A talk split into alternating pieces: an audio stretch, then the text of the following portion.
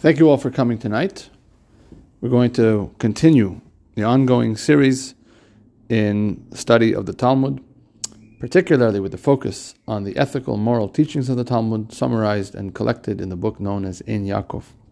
We're in the middle, Tractate Sota, Masachet Sota, Daf Hey Amud Aleph, and we are in the middle of discussing in great, great detail the encouragement against arrogance and the encouragement towards humility.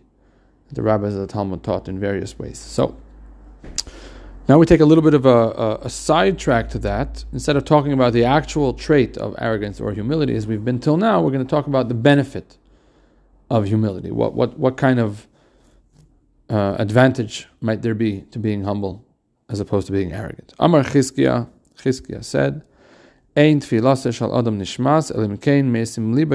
the only way a person's prayers will be heard, accepted by Hashem, is if he makes his heart to be like flesh, as opposed to stone. In other words, soft, pliant, flexible, as opposed to stiff, unbending, um, which is which are the characteristics of arrogance.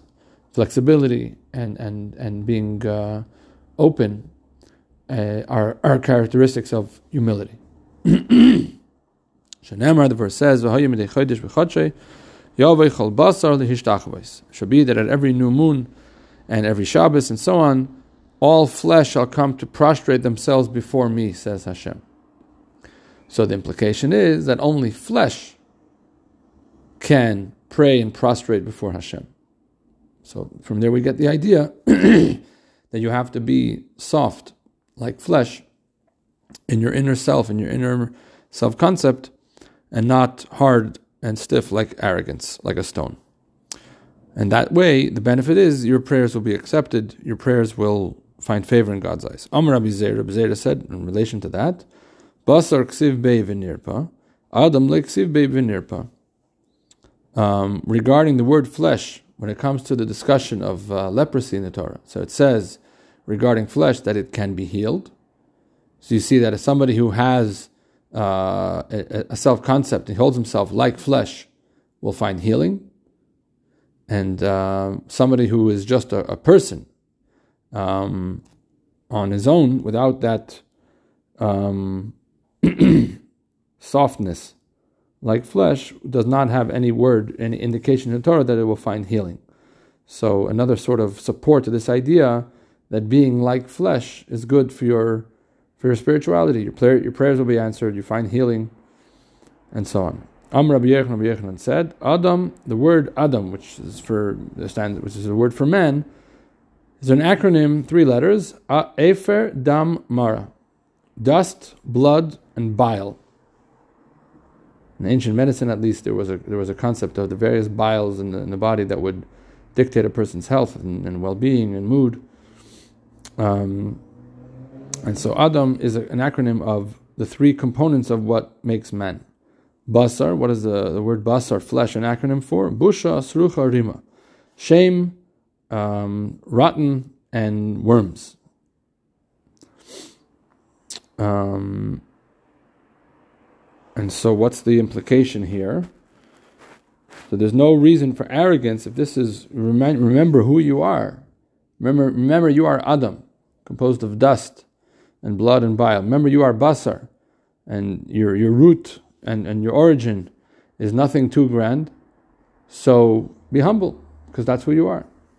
You can't get too arrogant when you remember this is who you are, where you come from. Ikr da Amri.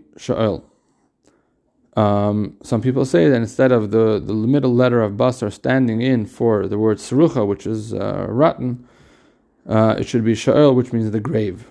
Another another reminder of why you should be humble. You're, end, you're headed towards your end. Your, your, your end will be in the grave. Amar Rav Ashi Rav Ashi said, Anybody who is arrogant will ultimately be diminished, be knocked down. Shenemar, the verse says,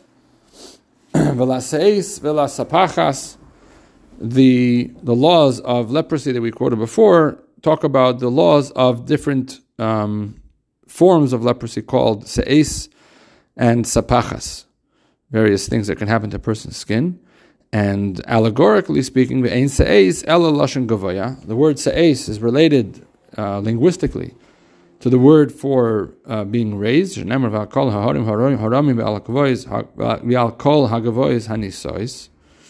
All the raised up hills are the same word. Fine. Sapachas also has a connotation, besides for referring to this form of leprosy in the skin, it also has a connotation of subsidiary.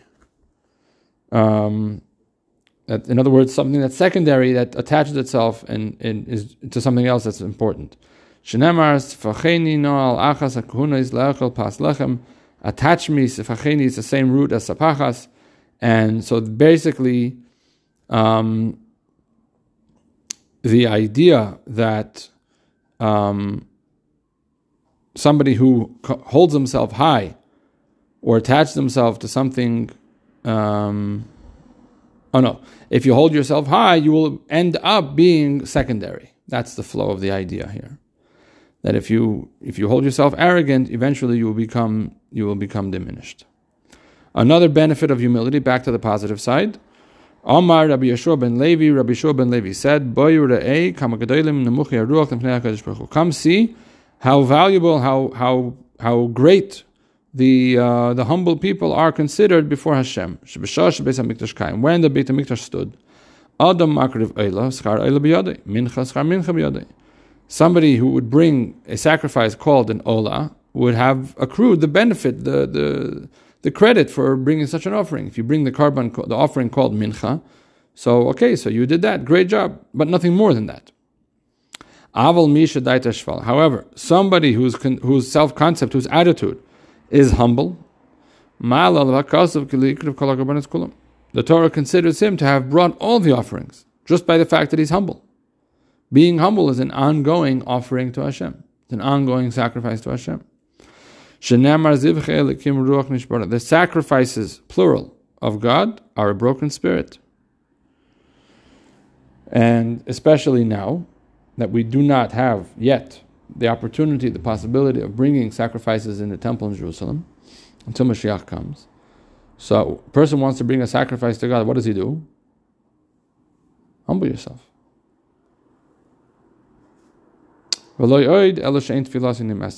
Not only that, you also have another advantage, another benefit from humility, that such a person's prayer will never be rejected by Hashem. A broken and crushed heart, Hashem, you will not despise. You will not reject and uh, ignore the prayers of somebody who's brokenhearted. And um, just again to, to point out that none of this has anything to do with being a doormat being a pushover that everybody can, you know, just abuse. We're not looking for abuse. That's not the, the goal here. But um, humility is basically somebody who is always aware of the truth of reality, the truth of where he comes from, truth of, truth of where he's headed, um, who's really a significant entity in this world, and who isn't and uh, there's a person who starts all the efforts and the finger pointing of improvement um, pointed at themselves. A humble person is not the person who goes around telling everybody else how they need to improve and what they need, what, how they should change. A humble person starts to work first and foremost on him or herself. And in so doing, a person is aware of their faults, aware of their weaknesses. It's not so hard to become brokenhearted when you're not glossing over or you know ignoring your fault, your flaws and your faults. You don't sweep it under the rug. If you're aware of that, it's not hard to uh, to develop a little humility, and that's good for everything. It's good for your relationship with Hashem. It's good for your relationship with other people. It's even good for your relationship with your rabbi. Good night. To be continued.